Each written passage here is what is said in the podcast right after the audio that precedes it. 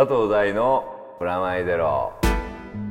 佐藤大のプラマイゼロ。こんにちは佐藤大です。フロアネット編集長杉山です。それでは早速いつも通り告知からお願いします。はい、えー、佐藤大のプラマイゼロ。この番組は音楽誌フロアネットと連動してお送りしています。今月も番組の未公開トークなどはフロアネット本誌をチェックしてください。フロアネットは1冊300円。本屋さんやレコード屋さんまたはフロアネットのウェブサイトからゲットしてください。よろしくお願いします。甘がんだね甘神です。しかもある今月の特集はないの？今現在進行中。ではい。二択みたいになってる。まあ、まあまあまあ時間をね省く意味でも、今回はね、はい。あの喋りたいこといっぱいあるんだけど、はい。あの例えばねパリマンが行った、はい。うちの天田 D も一緒にあのこんなに長くねはい。もう何年やってる？これ。3年目？3年ですねね。ポッドキャストは。3年やってんのに腹割って初めて話したよ。海の向こうで。しかも僕いないところでずっとそういう事態が起こっていたという。まあそんなねパリの模様とか別途特別編ということですね、はい。そちらはゲストにごつぼまさるくんと、はい。あとめぐちゃん一緒に行った野良劇のスタッフたちと、はい。あとあのアレックス、はい。サブスクの豪華ですね。カバンを忘れる、はい。あの男と一緒に収録したやつをはい。キンキンアップしますので,、ですね。こちらも聞いてくださいということで、今日はね、はい。ゲストを呼びましたよここでもゲストが。はい。早速お呼びしましょう、プラマイゼロナイトにも去年はい。お世話になった木村光さんです。どうも木村です。いやお久しぶりですね。お久しぶりです。お久しぶりです。何気に明けました。明けまでとうございます。よろしくお願いします。あそうですね。もうまあ2月なんですが、はい。ね、あのプラマイゼロナイト、去年の暮れですね、12月ですよね、来ていただいて、その時はもう本当に朝方に。もうなんだったら横で音が終わるみたいな。中もう畳みかけるようにラジコン好きの話とかバイクとかはい。車の話をちょこっと聞けたっていう感じだったんですけど音楽の話もしてないしあと僕のまあフィールドで、はい。あのこうさんとはあのねお杉さんもはい。最初に出会った縁のピカチュウ絡みのアニメの話もそうですね。してない。と、はい。あの時はちょっとなかなかいろいろできなかったところ話をこれをまとめてはい。今日はたっぷりはい。という感じで、どあのこの間どどうでしたっていう、まあ面白かったですね。あのいろんないろんな方のお話聞けたので。あ そうです。あおおあのああの人だとか言ってもうあの完全に自分 DJ 業界を離れると、はい。ただの普通の素人になってしいまう。やいやいや ああの人がいるみたいな、アニメっていうのははい、ななんて前はアニ前はアニ漫画とアニメどっちも好きだったんですけどだんだんそうですね10 20年ぐらい前ですねもう二十歳超えてからなアニメの方マンアニメってあの OVA とか、はいはい。あとテレビでやってないのとかも増えてきたじゃないですか、はいはいはいそれを追い出したら忙しくなっちゃって漫画が追えなくなってしまって それを忙しくなるっていうのもちょっと変ですけど、うん追ってるものがあれですよね、で昔オタクのビデオっていうはいのがあって、いやうん、あれで、ね、中に出てくる、ね、録画してるだけで追ってるだけでもうそれ以上見れませんよって言ってたすげえなと思ったら自分がそうなっちゃって いやオタクのビデオの話が普通に出ますからね。あのガイナックス幻の園田さんキャラでなんですよ。へえ僕それで知らないでシャーズナブルとか園田あはいなんかそれ知ってますね。すごい面白かった面白いですね。あれは、まあ、あの後のものが全部あるというか、コスプレがあって同時誌があってっていう、はい。まあ原始圏の元ネタみたいなあそれですよね。なんかもうオタクのすすめみたいなそうですね。ねで2作あってっていう感じなんですけど、まあどの辺が好きなんですか？いやなんかあの何でももう見れますけど最近はさすがにあのあの胸が揺れすぎるとかパンツが出すぎるとダメみたいな。あそうえいやあのじゃあ原体験的に、はい。例えば、普通にガンダムとかそういうの見て見ますよね。見ますよね、うん、そのそれからだんだんとあの普通例えば卒業するじゃないですか、はい。中学ぐらいとかなったら、まああの高校ぐらいもう全然高校ぐらいの時は世の中から浮いたる生活をしたので あのディスコとかに入り浸ってみたいな。ああなるほど。ナイトクラブも走りだし DJ もやってたりとか、うん。そういうのも好きで、うん。けど逆にあの全部みんなが好きなことが嫌いなんですよ、なるほど、うん、でみんなが好きだって言うからうん。外していくっていうのがあって、だからそれであのみんな中学校ぐらいになったら多少タバコ吸って酒飲んでみたいな、うん。悪いことしだすと、うん。いやニューヨークでは禁煙とか禁酒流行ってんだぜみたいな。なるほど。で仲間の中で一人だけ格好つけてるんですけど、うん。実はただいい子だったみたいな。けど自分の中で一番悪いつもりでいるみたいな。なるほどその辺でみんな今度は割と普通にアニメとか見てたんですけどみんなそうするとなんか気持ち悪いじゃないけどオタクとか特にオタクっていう言葉が出だした時だからみんなあのそうですね。まあ、宮崎事件とかもリアルタイムに起こった世代ですもんね。だからその辺でオタクをみんななんだかんだ言うようになったから、うん。ああ別に俺好きだしって言って余計にどんどんハマっていくみたいな。えそのカウンターのところになんとなく魅力がある。なんでななんかなうんとまあ話は面白いですしねで漫画からずっと読んでるので、うん。その流れですね、で漫画はもう読みたいんですけど、うん。漫画ってどんどん増えていってしまうじゃないですか、増えますね、うん、だからもうさすがに途中で辛くなってきて。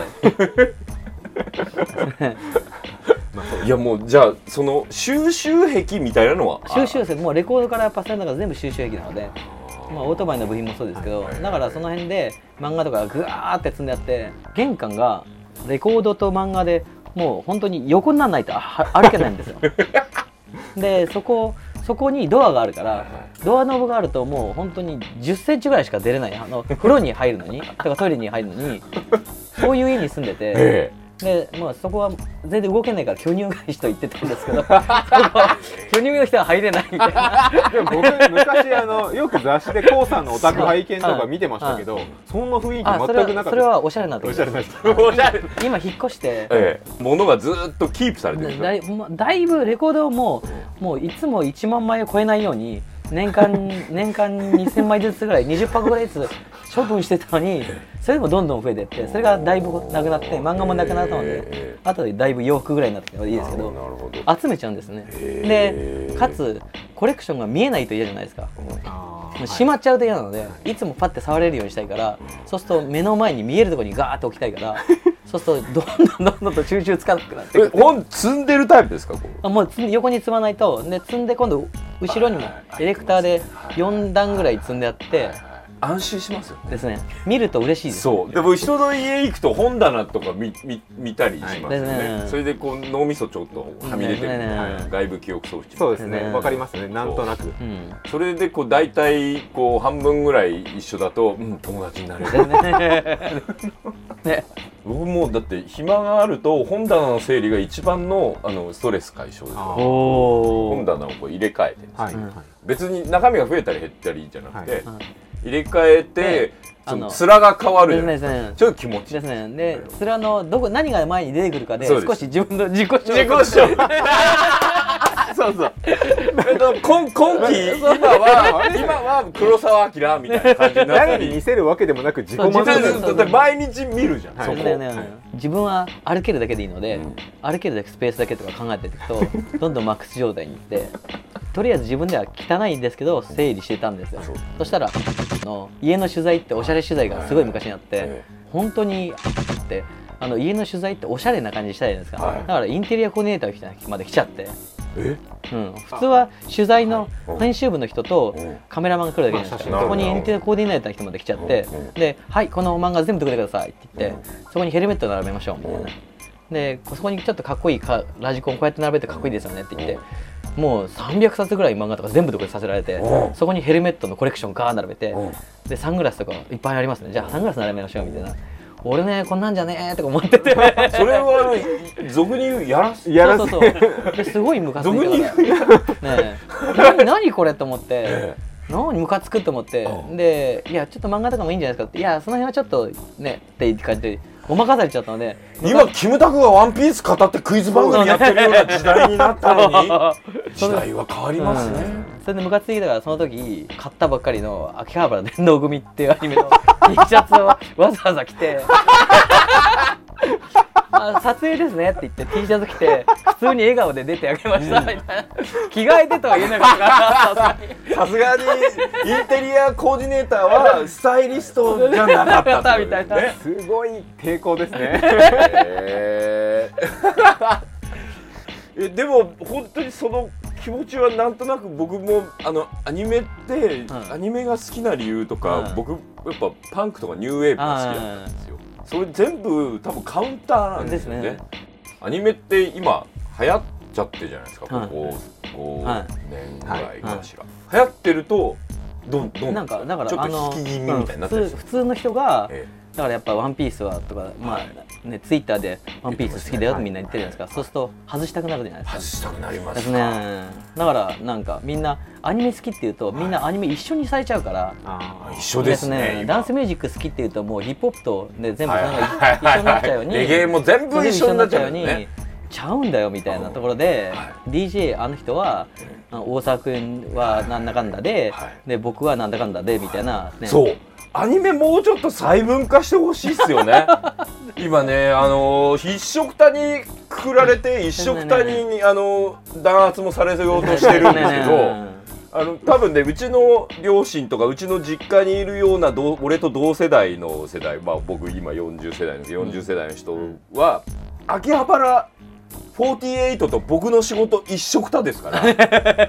お前秋葉原で仕事をしてんだろみたいなでも本当にどう細分化したらいいんでしょうねもうあの本当になんですかねキャラ萌えの人とかもいるし、ね、話が好きな人うん。とか、そうですね。あとはもう話本当にもうどうでもよくて、うん。ただ作画だけとかそういうのを追ってる人もいるし、ね。まあ、もう全然もう声優は声優だけどね、うん。だからそういうのであまりにもバラバラになりすぎてるんですかその辺が、ね、アニメ好きなんでしょって言ってあと割とアニメって、あの昔は必ずこの、ね、うるせえやつら VT フリードリームがいいとかみんな割となとかみんな言ってたじゃないですか、けど最近って面白かったって言ってもすぐに飽きて次の方に行っちゃうんですよあうん、けどね「こうさんラキスタ面白いって言ってたよね」って言って「ラキスタの話してください」って言ってラキスタのファンの子を連れてこられても「ああああ」みたいな。もう僕新しい方に行ってしまいましたみたいな、うん。そういうんで「あのこうさん昔サイバートランスかけてましたよね」って言って「サイバートランスの話してください」って言われても困るのいな。感じと同じような状況とか。うわあそれ面白いわ。そう、んどうやったでも逆に言うと、分けちゃったことによって音楽ってである種のアンダーグラウンドになりましたけどつまんなくなりましたね。そうですよね、うんそれでアニメって多分今一色ただからくっついちゃってて多分ハルヒってそんな感じだと思うんですよ。ある人に見えばキャラ萌えなんですけど、うん。ある人が見るとハイベリオンとか読んでるぜとか フレデリック・ブラウンだぜあれとか あの違うリテラシーで見ると全然違う小説とかになるじゃないですか。それが昔からあるマクロスも実はそうじゃないですか。であれが昔からあるアニメの例えば「エヴァンゲリオン」一つとっても、いろんなレイヤーであれ市川崑だぜっていうこともできるしあれは実相寺なんだよ。うん。特撮でウルトラマンのモロパクなんだとかうん。いうこともできてうん。っていうこういろんな遊びがあってそれを解説する人のまあこれ岡田敏夫さんもよく言ってたことですけど特撮と SF とうん。アニメは基礎教育みたいなのが小学校中学校に終わってる人たちがある程度入ってる世界だったと。である人がフレデリック・ブラウンと言えばある人は星新一と言えるっていうぐらいのリテラシーがある人たちがいたし、うん。それは僕世界中に行ってもいまだに例えばフランスのオタクさんと話してると、うんロッド・サーリングがさって言うと いやもうマシスンまだ書いてんだよねみたいな話が 普通にできるんですよ。リテラシー。でこれはみんながなんか通ってる道としてで通ってるんですけど、うん。今日本のアニメファンや例えば僕今学校の先生やってるんですけど、うん。その人とお話しててもうん「ハルヒ好きなんです」って言われて「分かったじゃあハルヒ好きなら、うん。まあフレデリック・ブラウンはね、うん。読んどくべきだよ」とか、ハイベリオンはね」とかうん。読んどくべきだよ。あれは長門が読んでんだからさ、うん。みたいなことを話しても全然響かない。ああふわーっていう感じにこうなっていくわけですね。そのそのアニメに隠された微妙なメッセージ見たらみんな受け取らないんですねそう。あっという間に消費するんで例えば「エウレカセブン」という僕が関わった作品でいうと「エヴァガンダム」で終わるんです「エヴァガンダム直しか?」って言われて終わったんですアニメファンうん大体それで終わっちゃったんですで数年後みんなが今言ってるのはまあ、建築とテクノじゃんみたいに言ってるんですけど いやいやいや最初から全部入ってるし。全部入ってるしあれあれ90年代から90年代ぐらいまで音楽知ってる人だったらあの順番の意味わかるしみたいな。別にそんな説明しなくてでもよかみんな分かってますもんね。いいと思ったんですよ、うん。でもなんで説明しないんだって怒ら怒られるってすごいですね。怒られてすぐれるいやもうファンファンというかダイレクトに怒られるんですよね、で僕が書くの分かりづらいって、まあ、難し系っていう、うん。ざっくり言われ、ん。空気系と難し系っていうのがうん。大きくアニメのジャンルではあるんですけど、空気で難しい系ですね。そうそうですね。空気系は空気系で素晴らしいと思って好きなんですけど、まあジャンル分けっていう意味でもジャンル分けされて音楽は結構大変そうだなとも思ったんですよ。まあ、テクノっていうジャンルに置かれちゃって、例えば k o さんとはハウスってジャンルだったんで、はいもう全然あの境界線があっちゃって全く。ないですもんね。解体ですねはい。輪がなかったじゃないですか。は僕だからツッチーさんとはい。k o さんとアニメを通して知り合いになる 僕はお二方の音楽はもう大好きでしたしはい。もともと聴いてたし DJ も見に行ってたけどテクノっていうジャンルに僕は置かれていたのでなんかね。なんか戸ざま感があるっぽいんいですよ。ねうん。わーっと。僕も あのかけてるのはほとんどテクノだったりしてもあのやり方がハウスだと、はい。ハウスって言ってると、はい。でまあもちろんナイトクラブの華々しい感じっていうか、うん。で歌物とかちょっと間にかけるんですはい。けどほとんどインストばっかりだし、盛り上がってる時に歌物ちょっとかけるぐらいで3曲ぐらい、それでももう歌物ハウスの人になっちゃって、でテクの人たちと完全に境界線があるから、それが残念ですね。そうですよね、それがだから逆にそのアニメっていう媒介を通すと、みんな敷居がすごい低くなっうん。て知り合えるようになるっていうのは、逆に面白いなうん。でも逆もじゃああるんでしょうね、アニメの人はダンスミュージックって媒介を通すと多分みんな知り合えるのか。あの本当に数が少ねえから、びっくりするぐらい少ないから、うん。あの大体音楽好きな人っていうレベルですら少ないから、あもうだから音楽好きってだけであーの一気にもう、ま、おさむさんとも仲良くなっちゃう、はい。小林修さんはロック好きなんですよ。うん。ベックの監督で、パラパラキスの監はい督さんで、グレン・ラガンとかもや,、られてる方なんですけど、音楽好きなんで、う音楽っぽい演出だったり音楽っぽいやり方がなんとなくある、あのあのかあの絵とか全体で出てきますよね。出てきますよね、うん、それがそのリズム感がそうです。あのあーでこの人楽しいなってそうです思うのはそうですそうですあのその特に英語とかそういうのを感じましたね。そうですね。京田さんもまさに、あのそれこそ京田さんなんかイギリスにクラブ行ってた人なんであの当時の,、あのハウスがテクノ大好きだった人なんで。で初めてあ会った時に、はい。ああそういう話ができるなとうん。思ったんですけど、好きな人相手じゃないとあんなネタ入れられまない、あそうですし、ね。であのなラインナップの中に k o さんとかも入ってたのも、もう僕も監督もうん。大好きだったのでっていう感じだったやっぱカウンターになってると燃えるじゃないですか。うん。ダンスミュージックやもう僕あの好きなものって多分レベルミュージックだからだと思うんあですよ。それ自身。ーうん。でアニメって流行っちゃったから弾いてるっていう意味で言うと、うん。これ弾圧が始まってるんで、あちょっともしかしたらあの20年ぐらい前に戻ってー、うん。悪いことになるかもしれない。あアニメ見てんの悪いことです、うんうんうんアンダーグラウンドなものになっていく可能性があるコアなものをもうちょっと作ってもいいと思うんですけど、あのなんですかね意外に見ると思うんですよみんな、逆に。そのそこをみんな忘れちゃってで全部がもうねパンツと胸揺れる巨乳ばっかりになっちゃうから、あれね違ったんですよ。あの僕らがトップを狙えでねあ胸揺れとあかあのお風呂上がってるシーンのはい。こうのりこちゃんのねはい。アンダーヘアがあね実はあのレイアウトにはあるっていうねあいうのを僕ら燃えたわけですよあすごいぞと。うん。貞本さんの原画にはあ 乗ってるみたいな、乗ってるらしいぞとか。いうだから別にそれはなんつうのかな。アンダーヘアがアニメで描かれてるとか、うん。別にそこを言いたいだけで、うん。別に実はどうでもよ 僕らが最初にそういうこと騒いだですよ、うん。実際、だしそこに対してコミットもしたし、まあね「ポップチェイサー」は素晴らしい作画なんですよ、みんな変名だけどすっごい人がやっててっていうエロアニメみたいなのがい。っぱいあって、はい。クリームレモンみたいな、あーはいはい。ああいうのも僕らがもういっぱいお金も払ってうん。見ましたけど、はい。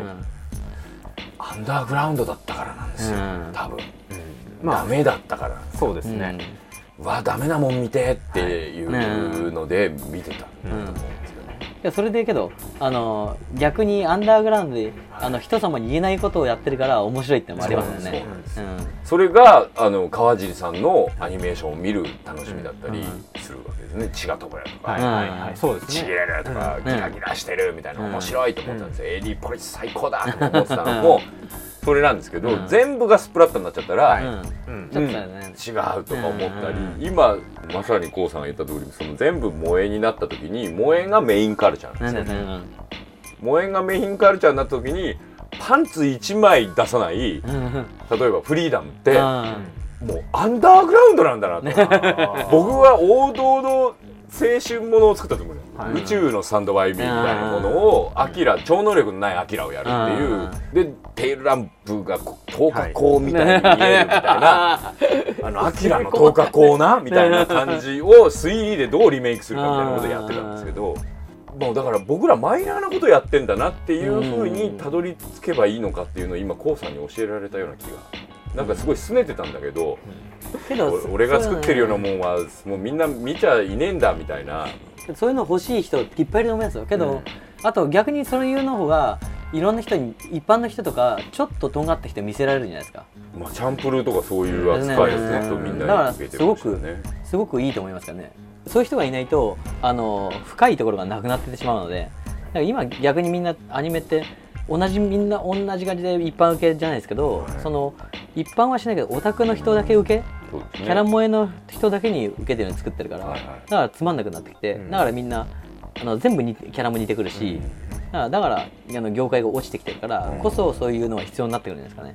うんワンフェスにワンフェスにねこの3年ぐらい行っても前だったらもう全部がラブヒナになるとか、はそういうのがわ来てるなってあったんですけどそういうのがそういうのがもう今何が来てるかあんまりわかんないですもんね。分かんないですね。でちょっと来たなと思ったのもあっという間に例えば化け物語がふわっとなくなって、うん僕化け物語がすごい好きだったんですけど、うん。久々にあのホチキスで打たれたいと もう本当にあのうわこう唇とかホチキスで打たれたいって思うぐらい燃えて見てたわけですけど、もうみんな言わなくなっちゃったみたいな。総流アスカ・ラングレーの頃もうちょっとみんな言ったよ引っ張ってだろうみたいなそう。ねもうちょっとみんなアスカで楽しんだじゃんってあれがねスターフォックスじゃないファイヤーフォックスが元ネタでみたいなドイツ語で喋るのよみたいなのがうん。ロシア語で言うんだみたいうん。なくだりなんだぜみたいなことを言うぐらいみんながアスカのこと好きでうん。もうちょっと聞いてくれたのうん。に今もうひたげちゃんのこと聞いてくれる人もういなくなっちゃうんって。もうちょっとあって引っ張ってくれてもいいですね。そうですね。だから音楽に関してもうん。フィルターハウスになったら全部フィルターハウスになっちゃうとかそれもあっという間に消費しちゃうみたいなのにアニメも長いベクトルをかけて作ったものがここ数年でズバズバってそれで消費うん、し終わってきたのかなって気は今話しててしますね。音楽と同じですね。でもうはや飽きちゃってから次の方行こうっていうの、うん。もう分からんでもないんですけどその中でもうちょっとねコアなのとか、うん。ね、長くみんなにお勧めできるのとか、ね、もうちょっと引っ張っていけば、全体的には同じ売り上げになったのに、うん止めちゃったから、うん。みんな今今の現金が欲しいとかそういう感じになってっちゃうのが多いですね。そうですよね。特に音楽からずっと流れていくと思うんですよ。音楽映像。映像の中でもバラエティー、次が映像の中でもドラマ、うん。映像の中でも映画、うん。で次にアニメが来るんですよ、うん。それは手間がかかるんで、うん。不景気も含めて時差が、あで一番最後に時差が来るのがゲーム、あこれは一番お金もかかる上に一番時間もかかっちゃうので、うん。っていうことで言うとこうだんだんそうなっていってゲームが今日本のゲームはもうっていう状態になってるんだと思うんですけどまたもう一回音楽がうん。そういう力を取り戻すような気ってします、うんと逆にいつも僕あ一般的になってくると、逆にみんな潜りたくないですか、うん。で潜り潜りすぎると今度一般的なものをしてるから、だから必ず揺り戻しみたいなのあるので、うん。だからその辺ではちょっとハウス業界とか今その辺うん。がなんかねチャラい感じで一般的になってるじゃないですか、うん。その後絶対に一気になんていうかみんな嫌っていう時が来るから、そういう時に生き残ってれば、うん。あの調子よい調子いいっていうかその後に良くなるんでしょうけど、うんそこで一気に、ね、サイバートランスの後誰もトランスってやってるって言えないみたいなうん状況になってきてるじゃないですか、それがハウスとかになったら嫌だなと思って、うんそうですね、うん。だから違うところにちょっといなきゃなと思って、と思いながらも普通にまああと違うところが面白いから、うん。わざと外したりとか、あそれは似てるかも。僕アニメにいるんですけど、うん。でアニメでもう10年以上食わせてもらってるんで、すごくあの恩恵を返したいと思ってるし、うん。文化的には最高だと思っているし、弾圧する時に戦おうと思うんですけど、正直今のアニメがなくなっちゃってもいいと思う、全滅してもいいと思ってるんです。ちょっと前に宮崎駿が言ってた頃、やっと分かりましたよ、宮崎さんやっと分かりましたみたいな。宮崎さんはちょい前ぐらいずっとそういうことばっかり言ってたんですよ。なくなってしまえとか、アニメなんか見なくていいんですとかうん。ずっと言ってたんですよ。僕らが一生懸命アニメ作ってた時期にものすごい言ってたんですよ。多分その時期が50代ぐらいかもしれないんですけうんどっていう感じで言うと僕その周期に今入ってきてて えなんか全部なくなってしまえばいいんだとか言いたい感じなのかもしれないんですけどなくなってしまえっていうのは別に本当になくなってしまえって意味じゃなくていいものだけ残るからなくなってしまえっていう意味なんですけどうん。それにもしかしたら今あのうんさんが言ってたのは近いのかもしれないですね。本当に安いものになってくると自分も同じようにされちゃうし、はい。難しいですね。そうなんですよね。そうなんですよ。だから僕はほら秋葉48のグループと同じじゃないですかねね今の。あのうちの親たちの世代からすると。あなたほら秋葉でお仕事してるんでしょ？秋葉通うの大変ねって。いやいや。いやいや、通っては作らんみたいな。ね、だからこれすごい不思議なんですね。うん。秋葉原で僕はまあうちのマネージャーともよく話すんですけどかつて秋葉原は通うところであってたまるところではなかった。うんそれは秋葉原の歴史が変換がした時期だった。まるあそこになんか面白いことがあると思って、う例えばドラクエンステレ違い通信やうん。モンハンの,、うん。あの武器交換屋でたまってる人が秋葉原にいっぱいお店がある、それとかまあクラブもできたりとか、うんたまる場所が秋葉原にあるんですよ、うんそれがすごいですね。すごいですよね、ねあなんか8時に終わっても末広のとこから帰って電車で帰るときにこのパッケージを開けながら「ふふん」って言ってね早く帰りたいとね思う場所が僕にとって秋葉原だった。んですよ6時7時過ぎるとすごい暇でしたもんね。そうです。夜やってるなんて考えられなかったですけど、ね今もう夜も過ごしやすいあ秋葉原が今出来上がってるんですけど、うんそこまで流行ったらもう行きたくなくなるなと思クラブも一時期そうなっちゃった気がうん。僕はしてた時期があって、昔はテクノの人が、うん。僕本当にネオアコ好きなんですよ。うん。シューゲイザーとか大好きで、うん。まあ、ニューウェーブから入ったんで、ああの打ち込みに関してもアンディ・ウェザーオールがいなかったら入ってあないなぐらい、うんニューウェーブ打ち込みテクノもテクノポップ好きみたいな人なんですね。うんそれを言えない環境がああったんですよねテクノ業界うん。ふわっとした部分が。特にテクノ業界の人特にそれは多いですもんね。で僕なんかインテリジェンステクノの原稿ばっかりいっぱい書いてたので あのスタイルカウンシルが好きとか、オレンジジュースが好きとかもう本当にあの銀紙チェックのシャツ着て血のパン履いて、うんあのゴダール見てましたなんて、うん。絶対言えないみたそれが今ドミューンって番組があると、うんなんだったら宇川君に言われてることはもうあのそういうことばっか話してていいよと、でそれを言ってるともうそれのタイムライン上のし人も別にテクノのやつがそういうこと言ってるとかじゃないんですよ、あよかった俺もうテクノの人じゃないんだって。あもうアニメの人がそういうこと言ってるみたいな。佐藤大だったら言いそうみたいにねなってるんですよ。あまたかっこよくは音楽の話してやがるみたいな。あいう感じになってるんですけど、俺はもう結構嬉しいことなんですよ。中学から好きだったジョイ・デビジョンの話をあジョイデビジョンでできるみたいなけどあのそういう流れがあってからこそ逆にテクノ好きになったのもあるだろうし、そうですね、うんそれなのに急にね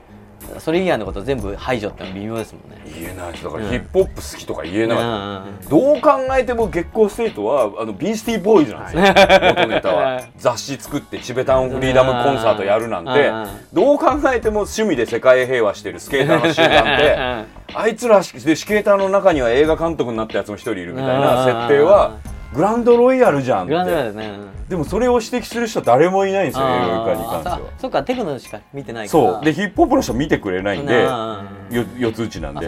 だから分かんないんですよだからあのボダラクがポータラカうんだっていう、ポダラクが、うん。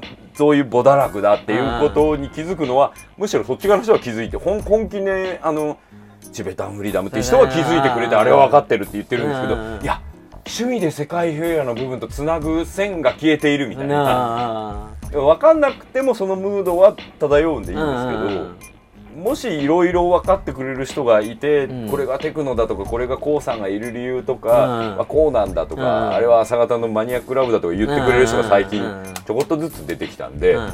だとしたらもうちょっとじゃあその辺も、うんとか発円だっていうのは本当にあったんだよとか、ねあそこがなんでファック51番っていう名前なのかはね とかっていうことをなんか言ってもよくなったのかなとうん若い子たちがドミューン見てて思ったんですけど、うん。おじさん昔いたじゃないですかレンタルビデオ屋のおっさんとかうん本屋のおっさんとうんか友達の兄ちゃんとねか。ピル知らねえでセックスピストル語ってんのかよとかお前このメタルボックスっつうのはなとかこれ開けるの気をつけろよ。閉じるの大変なんだからな。とか言われたりしながら、うわこの FFF っていう曲は何て読むんですか？とかねっていう意味も分からず、ん。ダブに出会うわけですよ、うんそこで。れで後にあのシャウトとかタクヘッドまでつながっていくのがセックスピストルズから入る。だんだんだんだんその自そうなんですその言ってくれるおじちゃんがいないんだっていう本当にそれはありますね、うん。ガイドになってくる人がいなくてで全部直接変えるけど、けど深くはまっていけないので、だから iTune にしても音楽を買うにしても、もうガイドになる人がいないですからチャート見るしかないみたいな。ですごいもうビートポートでも売ってないような超アンダーグラウンドなディペッシュモードのなんとかミックスみたいなのが売ってても、全然気がつかないんですよね。そうですよね、僕だからあのブラックモススーパーレインボーっていうバンドがうんものすごく好きなんですよ、はそれもうあのツッチーさんに教えてもらって。僕はもうシューゲイザーとか好きでとかわーわー言ってたうんら「いやもうね今テキサスに変なバンドがいるよ」って言われてうん人力でテクノやってるようなバンドでうんみたいなタバコって変なやつがいてっつって。うんそれで初めて聞いたら最高っつってそれでオクトパスプロジェクトっていう謎のあの打ち込みテキサス集団にたどり着いて それが iTune だとライブとかあー。20分ライブとかうん。300円ぐらいとか。にすげえいい時代だなと思いながらでもこれ半年前まで知らないんだよな俺。でガイドになる人がいないっていう恐ろしさは本当にね感じます。レコード屋さんでもね。のすっごいアンダーグラウンドのトラックだけどこれ買っておかないと2週間後に探すぞとかそうなんですよ。書いてあったじゃないですか。で間違っててもいいんですよ。例えば、ねね。あの新宿のリバプールは何でもビービープ音でブリープになってるんですよ、全部ブリープになっていや LFO はブリープだけど AFX3 はブリープじゃないって思いながらでも全部ブリープになってるあの親父のが好きとか思いながら通う感じとかのあのレコード屋の感じが好きだったんでですすね。ね、うん。それが普通の人入っていけないから だから結局は上の方の表層の面で聞いてですごく残念になってるのでそういうような文化が欲しいですね。アニメもそうだし。アニメもそうですね、アニメもなんかアンダーグラウンドに西新宿でこれはね、今もうモザイクになってるけど すっげえ作画なんだよ。目がちらつくからこれ今もうオンエアできないんだけどねって板のサーカスの本気はこういうのなんだよそうなんですか。見ますと言われてこう。いやこれがあの日本全国で500人の子供を倒したピカチュウのポリゴンの回だよとかいうアンダーグラウンドの DVD みたいなのがうん。西新宿でやり取りされてるみたいなそういう風になっちゃえばいいのかもしれないですね。ほんでほんあとはそういうような職業の人が増えてきてくれて、iTune とか、iTune とかでもそういうふうに今度この人のおすすめとか。そうですね、うん。だからサウンドクラウドだと、うん。例えばツイツイッター的にフォローしてる人で趣味が合う人をフォローしてるとこの人のこれがいいですようんになるじゃないですか、あれもうちょっとなんか日本人もやろうよっていうか、になったらもうちょっと気が楽になるかもしれないですね。そしたらあこれこれって面白そうっていうところにうん。どんどん行くとあこの人が進めてるのって当たってるよなとか、あこの人がこう書くのは失敗だなとか。そうですね、うん。僕最近あのフェイスブックをね、はい。やり始めて、はい。あれ壮大な近所の兄ちゃん探し。っすね。あの近所で面白いことやってる兄ちゃんう。ん言ってる兄ちゃんおすすめがうまい兄ちゃんを探すゲームなんですね。あそこで人気ある人たちって、うん。本当にそうですよね近所のレンタルビデオ屋の大阪芸大にいた卒業できなかった兄ちゃんと同じやつが人気あるとかなんですよ。うん。なんでこいつこんな人気あるんだろうと思って探していくと、うん。あこいつが言ってること面白いやとか、あこいつがおすすめしてる写真はププって笑っちゃうわとか、うん。ありますよね。あるんですよ、うん。こいつの YouTube は全部猫のすっげえ面白いやとか、そういうスタイルになって進めてる。あれはなんとなく。ツイッターもそんなツイッターもそうですよね。だからツイッターも、まあ、ミクシーがそこにたどり着けなかったのはちょっと閉鎖的だったからうん。で多分フェイスブックとツイッターはご近所のうん。いいこと言ってるおっさんを探せってうん。いうことじゃないですか。うん。あと自分の思ってることを代弁してくれる人とそうかですね。だから僕この間そのお互いフォローし合ってるじゃないですか。忘れられないツイッターがあって、はい例の笛本の話はい。のくだりの時に、はい。まあいろんな人がちょこちょこつぶやいてる中で、一個はい。郷さんの忘れられないのがあって、もしね夜中深夜1時過ぎで、は爆音を出したり、は人が集まって、はい。ちょっと踊ったりすることが禁止されるんだとしたら、は全部宗教法人になってしまえばいい それの意味はものすごい深いなと思ったんですよ。そうすべきだと思う。ねだってだって除夜の鐘はどう考えても0時じゃん。0時過ぎて太鼓とか除夜の鐘鳴っとるぞ。爆音がある日になってて、あの爆音が OK なのに、なぜ同じ日にやってる四つ打ちがダメっていうのはなるほどって思いましたね。だから宗教法人テクノとか宗教法人ハウスとか、でねこう細分化して 団体として活動してそれの宗教活動の一環としてそして年末にあの除夜の鐘的なあれだって宗教法人の一つのシステムだから1時過ぎても OK でしょ、別に全営利目的にならなければ OK なんですシャイお布施ですそれがよねお布施。ですもんお布施にすればクラブに入るのも全部お布施になる。お布施。そう。みんなおみき買ってもらえからおみき。おみき。確かにそうですよね言われてみれば全部当てはまるそうなんだよ。でほら DJ を神神のように見見てもいいじゃん。祭壇みたいな感じさ。逆説的な意味で言うと、あがめ立て祭る外国から来たタレントですよ。何百年前、まあなんだったら何千年前。はに大陸のインドの方でものすごい流行ったはい。一つのムーブメント。ね。それがあの中国を通り、うん。あの韓国を通うんりいろいろあってて日本にも流れて日本は別のムーブメントなんですよ、はいその時、うん。ヤマトヤマトトみたいなの流行って「古事記」みたいなのものすごいみんなはい。ね「古事記」読んで「これしかないっすうん。ね。ヤマトの俺しかないっすよ」ってたのに。佐野しかないですよ佐野最高っすね。やっぱあの男と女で着替えてっていう女装ってありっすよねとかいう文化が日本にあったのにうん。坊主だ。世界は坊主であるみたいな。それも細分化してって戦うやつはいるいるわいやもう全部読むのが面倒くさいんだったらナムアミナムツって言えナムばいいツって言えばいいって。あウォークマンみたいなもんっすね。携帯できるんですね。みたいな感じの進化を遂げたうん。最新型の流行りっすよあれ世界最高の流行ですよ、うん。大人数集めてうわーっつって。かつみんな救われてるから。そうですよ。だって昔は実在の人間のスターファンクラブだったわけじゃないですか。どっちも、だって実在の人間と言ってるし、菩提寺の下にはいたんでしょ？っていう。ゴルゴダの丘にいたんでしょ？っていうことになってる。うん。となるとこれは宗教法人テクノとか、もうできるわけ。です、ねアラビト神がいるわけですよ、ね。もう。それは Now だからしょうがないですたまたまなんですよ、っていうで実際にねあの生きてる死体みたいな人いる人いや言いますよね、うんだからオリジネーターが生きてても信仰宗教としても成立してるわけですよ、これはねすごいなと。なんか僕あの素人の欄の子たちと、僕あの東野エデンって作品をやってるはいはいはい素人の欄すごい、うんあの本読ませてもらったり、行ったりとか、う研究させてもらって二木君っていうライターの音楽ライター、うんヒップホップ系の音楽ライターの子たちと話をする機会があって。面白かったのが、路上でレイブがやりたいんで、うん選挙に立候補しましたと。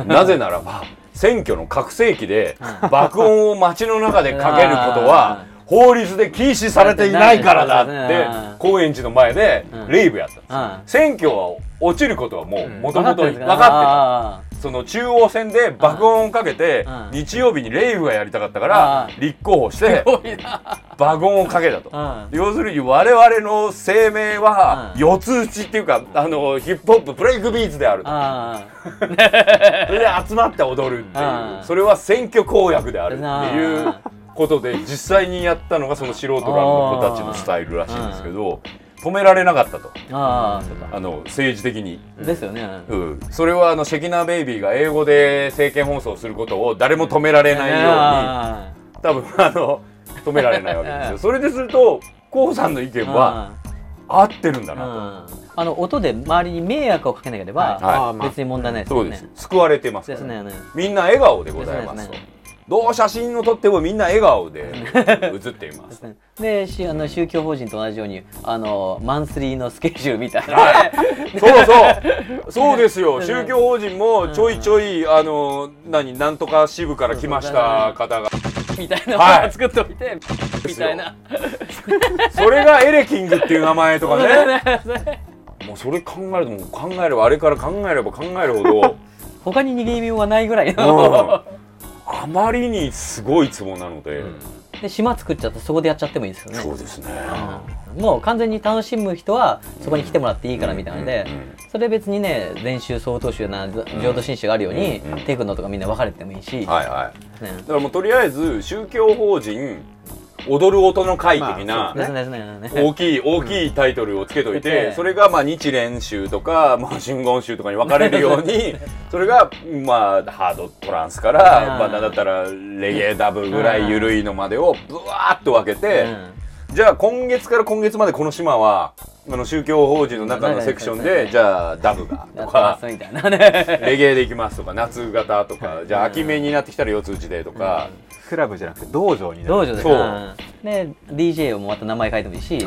なん木村光さんのありがたいことによって 救われましたみたいな。そうですね、うん。そうですね、まあ明日から1週間また会社行って、楽しみますみたいな、まあだってドミューンで書いてるつぶやきが完全にそうじゃん。明日から頑張れるとでか、ねあれはね救ってますよ、いろんな平日のうん。なんかちょっと辛い、鬱憤を全部晴らす場として。どうせ会社にね、うん。なんか例えば20人とか30人いても23人か56人しかいないんですよ、そういうの好きなやつは、それはアニメ好きなやつも、はい。ダンスミュージック好きなやつも、うん溜まって戦っていかないとれちゃうかもしれないねっていう、まあでもそれはもう間違いなく言えますね、うん。みんなでやっぱ一致団結じゃないですけど、うん。ちゃんとしないみんなでまとまらないと、うんもうすごい熱い話になっちゃいましたね、うん。一気になんかガラッと変わってちゃんとびっくりしましたよね。真面目に真面目真面ま目。音楽の話？音楽の話からまた今度はあいけない笛の話になって。話。いやでも僕いつかしたかったんですよ、うん。あのツイッター見てから、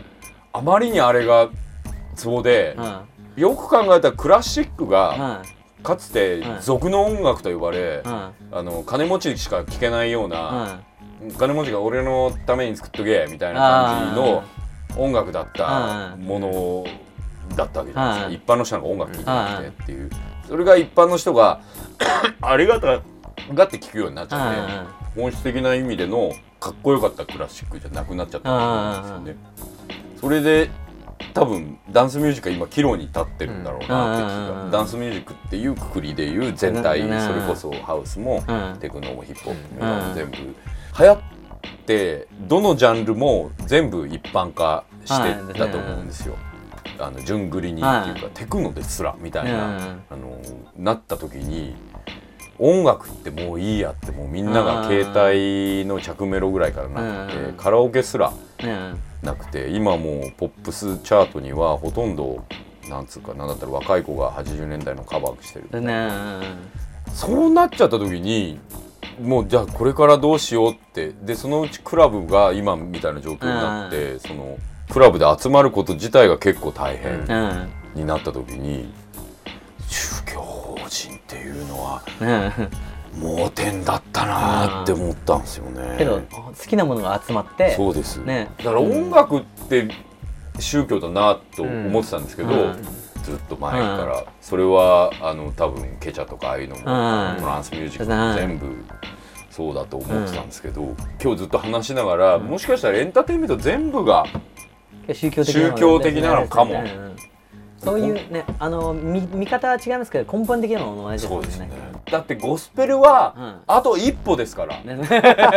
だってもうちょっとでブルース。あもうそっから先はもうほらほらもうバーッとつながったジャズまで行ってもうもうハウスまであと一歩ですよ。あ。ウェアハウスまであと一歩あもうほんのほんのもう、ほんのちょっとですよ、1ね、ミリみたいな1ミリですよ。ゴスプレットね もう。そうですよブラックミュージックまあのシカゴハウスと5秒ですよ、ね実際にいますからね。うん、実際にゴスペル上がりのね本当に。いますもんね。そういう僕だプライマルスクリームの最初のライブを、あのチッタで見た時も、宗教だと思ってました、まあそうですね、ラはー、い。トゥゲーザー、ウォウウォウっつってんですよ。うん。あの2000人ぐらいがうん。手を挙げて、でみんなあのサッカーシャツとマラカス持って あのあのみんなあのマッシュルーム俺自体俺すらそうですよ。あれ宗教ですね今考えるとマンチェ教ですよ、うん音楽って宗教だなと思いますよ、うんだってファッションで区別するじゃないですか、全体的に全てがそこで区切りがつくなっていうのが、うん。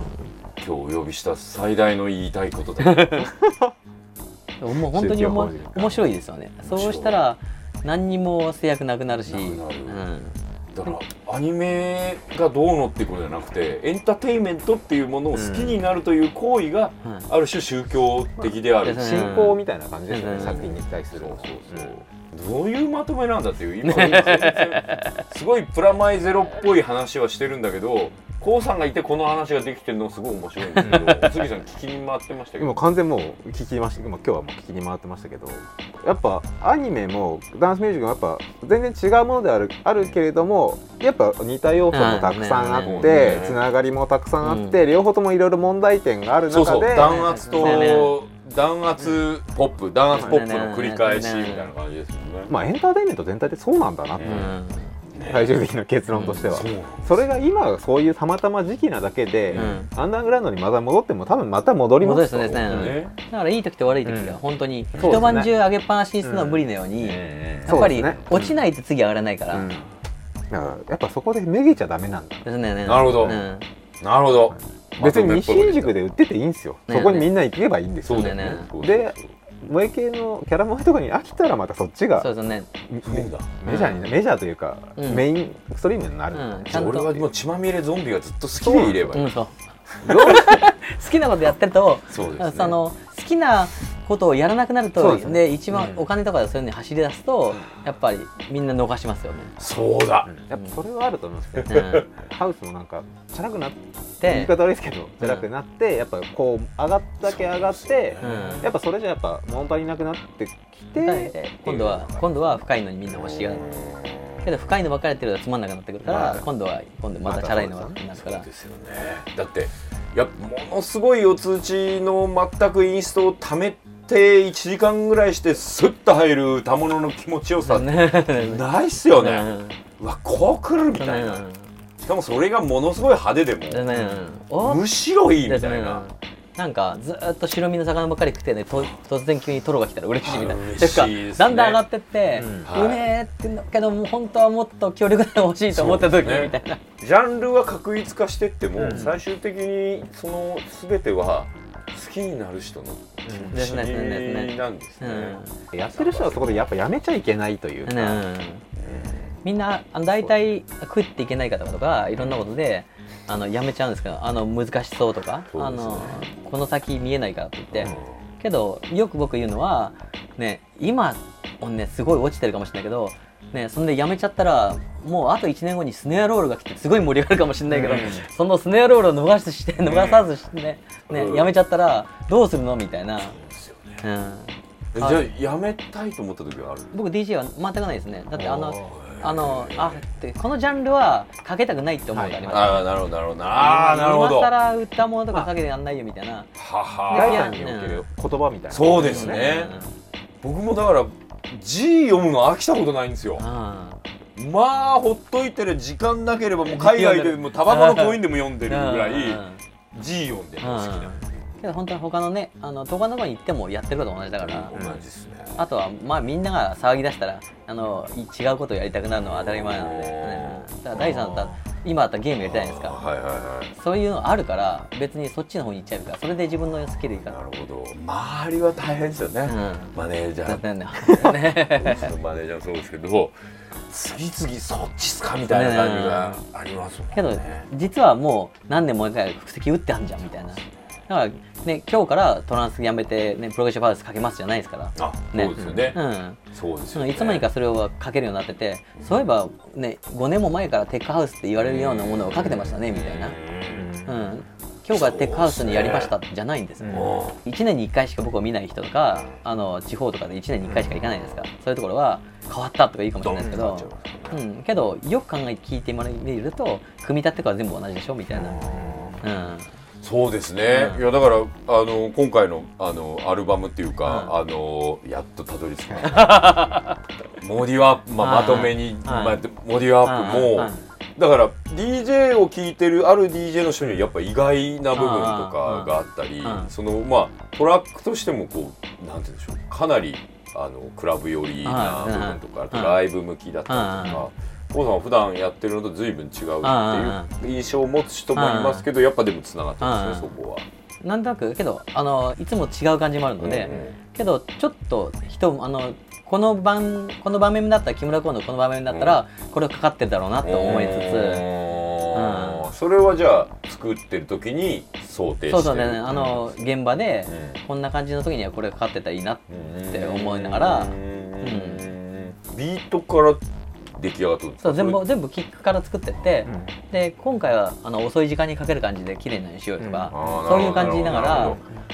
時間がですねはい。朝方にかけるこうとか。はいピークチューンだよとかはあそういう感じで。なるほどなるほど。うん。これはピークチューンの前にかける曲とかって言って今回そういうふうに作ろうとかそういう感じでで初めからどの時間にかけるかがテーマであなるほど。っていうのでへーじゃあ割とじゃあ次はテクノっぽくしようよとか次はじゃああの歌物が乗るような感じでしようよとかそういう感じではないんですうん、あんまりあのじやっぱ時間ですね。歌物的なのはあんまり結局ねちょっと自分たちはちょっと違うから今の。うん。だからねあんま思い浮かばなかったですけど、うん、けどこの時間にねこういう感じでちょっとテクノまあ、もちろんテクノっぽいのもありますけど、うん。とかねハウスっぽいにしようよとか、グルービーなのにしようとか、うんちょっとありますがそれは割と時間帯で言いますね、へーそれは面白い。曲のあの僕せ揃え方も時間軸ですもんね。へえうん。面白い。いや DJ って時間をコントロールする職業だみたいな話をよくトビーちゃんがね、はい。僕と話してる時に言ってくれるんですよ、は例えば30分でも1時間半でもはい。6時間でもはいドラマを作るね。という感じのことを言う。で実は脚本もそうなんですよ、うん。脚本ってあの本と違っはい。て時間をコントロールする、はい。本は読む方が時間をコントロールされるんで、はい。はその次のページ読むまでに5年かかる人もいるかもしれないし、はい。一生読まない人もいるかもしれないし、1秒で次読むかもしれないじゃないですか。でも脚本の場合だけは見始めたらある程度最後まで見ちゃうんですよ、大体の人。はい。例えばダンスミュージック踊りに行ったら、はい。まあ30分は踊るよ。はいっていう感覚には近い感じでは30分のドラマだったら30分だし、はい。まあ、それが2時間の映画だったら2時間のドラマの作り方があって、はい。だ音楽的誰ばがあったりとはい。かっていうのにあ近いんだって思ったんですけど、うんそれって当てはまります？全然全然当たります。思いますよ。あのレストランもそうだし何でもそうじゃないですか。あのね初めに前菜があって。けどタイズから。うんけどそこでそのサラダがまずかったらその後期待できないし。ですね。うん、けどその赤十食材とかそので美味しいと思ったら、その後ハードル上がりつつもって感じですよね。で最後にとあのやつシアだとトロでもいいしうん。ステーキでも出てきてうん。ああ満足と思った時にデザートが来たらちょうどいいみたいうん。なそれがうんだって水戸黄門のねあの印籠が一番初めに出てきちゃったらどうすんだみたいになるから そうですよね。ねかおるのねねあのお風呂シーンが冒頭5分できちゃったらもう。ね、3割ぐらいのお父さんがプチって消しちゃうかもしれないですよね。あれあの30分目ぐらいに来るの来るかって言いながら見てますもんね。そういう感じで、ね、流れはあるんだけどそれを流れができるようになったら今度は崩せることができるから、一番初めに印籠を逆に出しちゃったらどうなるんだろうって思わせられるから、ね。けどそれはだから逆にその印籠を出すのをどれくらい DJ だと伸ばそうとか、そうですよね。そういうことを考えるんですか、うん。ね。けどそれをそれを出しちゃったら先にならないですか,、うん。だけど今のハウス系の DJ の人はもう初めからね印籠を出しちゃって、うん、その後桜吹雪出してみたいな。ね、その後、ねその後、モンバトロドラマみたいななるほどなるほどお面かぶって切っちゃうみたいな。なるほど。で吹き矢出して地味になったみたいな。な。そんな人です。へーだから逆にそういうことをちゃんとやった方がお客さんは満足できるよっていうね。うん。パターンが分かってる時に外すのは最高に面白いですよね。だから全26話とかやってる時のうん各話で入った時に外すの最高に楽しい落ちねんかよとか言われるようなのを書きたくなります。ものそしてそんな、になりましたはい。そんなアルバムがはい。絶賛発売中でございますね、ありがとうございます本当に。やモーディワープさん、うんはい。モーディワープってあれなんですよあのベターマンが撮ったんですよ。本当に撮ったんですか？これ言っちゃって大丈夫ですか？別に大丈夫だと思いますけど大丈夫ですか？みんなかなり普通のベターマンってすごい有名なのかな？よくわかんないですね。アニメであの好きな人は好きです。うん。あの監督がすごい監督なんで、あのあのタイプのうん。アニメが好きな人、まあ、うん絶対少年とかもそうですけうん。ど、あの流れが好きな人は好きなんで、その人はその映画好きな人はそう思わないな、ワープから来たのかなとか、ビューン然って飛ぶのかうんなとか思うかもしれな。ないんか面白いタイトルないって言っててで探してたらそのもう一人の野口君ってこと出て、うん、あモーディーワープっていう悪悪じゃないですけどそういうのがあってって言ったらそれにしましょう。へえ、どのぐらいの期間で作ってたんですか？ちょこっとあこれこれこれ1年ぐらいですね。で、まあ、もっといっぱい曲が作ってますけどその中であの自分たちが良かったと思えるやつだけ、はい。制作的にはパターン的にはどういう、えっともう作るのは1日でまず曲のループをい入れちゃって2回目ぐらいで大体の曲のそれをデータにするんですね、うん。構成を考えるのははいはい。2日目で3日目ぐらいでもう大体音のバランスも取れて、うん。でその後はナイトクラブかけてキックがでかかったとか、なるほどなるほど。じゃあ実際かけてうん。反応を見て、あとはナイトクラブの9時とかに行って、であのサウンドチェックの時に鳴らしてみて他の曲とクロスフェーダーでつないでああなるほどなるほど。音が薄くないライブのリハじゃないですけど。これだったらかけられるねみたいな、へー。じゃああのどっちかというといいスピーカーで、うん。まあ、CD ですけど聞くとよかったりしそうあの車の中でできないんですね。なるほど、うん。なるほどあの気持ちよさそうですよね。高速道路を適当に走ってる時のね、うん。えっと。ぜひぜひ聞いてやってくださいってやつですはい。普通にあれですか？レコード屋さんとかあ普通に HMV とか HMV とかで買ってくださはいいという感じですね。えーというわけで、あの、コウさんが出してる今のやつは、モーディワープという、えーユニット名アーティスト名はい。ユニット名で、えーとタイアルバムタイトルとしては、サウンドチャンパーというやつで、今発売中なので、はい。ぜひレコード屋さんやよろしくお願いします。ネットなどではい。手に入れてね、はいという感じです。はい。はい。いやーそんな感じではい。まとまりましたけど、はい。今日はやっぱ長くなると思ったけどあと俺ね途中で聞いてくれるいいおいいお兄さんができたみたいな感じで。す こんなこと聞いても怒んないんだ。なかなかない感じでしたね。僕でしょ？これまでに。けどいろいろあの逆にああちゃんとそこを考えてらっしゃるんだとか、うん。そういうのは僕もああって言って。なんか共通項がたくさんあるような感じがしましたねやっぱり、面白かったです、ねまあ夢のね佐藤大先生のあの事務所に頼むが。むしろあのこうさんを呼んでしまったっていうことがなんかこうのくくりなんですいませんこういう収録なんですがみたいな。ねねね本当にぜひぜひこういうところはね楽しいのもねよかったです。あんまりねスタジオで収録するとみんな緊張して普通の喋りになっちゃうんです、うん。僕も。あの杉さん。あこうやってこう身の丈に合った収録。場所だとこういうねフランクなもん。うんうんうんまあ、あのポッドキャストならではの緩さで 時間軸も毎回違うはい。今回長くなりそうだね。あのちょっと今編集であのあ。編集担当が今ちょっと渋い顔してますけれどもあと何か情報とか近々でありますか？あえまあアルバムのそれで、あの絡みでいろんなところにあの日本中いろんなところ行ってたりするのでお。よかったら遊びに来てください、はい。僕今スケジュール自分なの自分のスケジュールが分かってないのは微妙ですから。あこの辺ですかね。わ、まあかりました。じゃあ、ね。それはえーっとマイスペースや、はであの、えーホームページの方ですね、はいはい。をチェックしてくださいという。まあツイッターもやってますので、ああそうです、はい。僕もフォローしてますので、はい。えお杉さん的には大丈夫ですか？はい。本当ものづくりの話が聞けて今の現状もいろいろ聞けたので、はい。それは面白かったです。僕ちょっと元気も、もうちょっと続けてみようかな。全然大丈夫ですよ。全然、まあ、超才能あると思う。いやいやいやそんなことはないですそうですね運だけで生きてると。いや本当にあの楽しみにしてる人間がここにまずはいるので。僕も頑張ります。お願いします。どんな感じ？じゃあ第三も頑張るってことで結論が。結論が出たということで、はい。えープラン今月のプラマイゼロは木村光さんをお迎えしました。ありがとうございとましいうわけでお相手は佐藤大とプラネット杉山でした。ではまた来月さようならありがとうございましたありがとうございました楽しかったですありがとうございます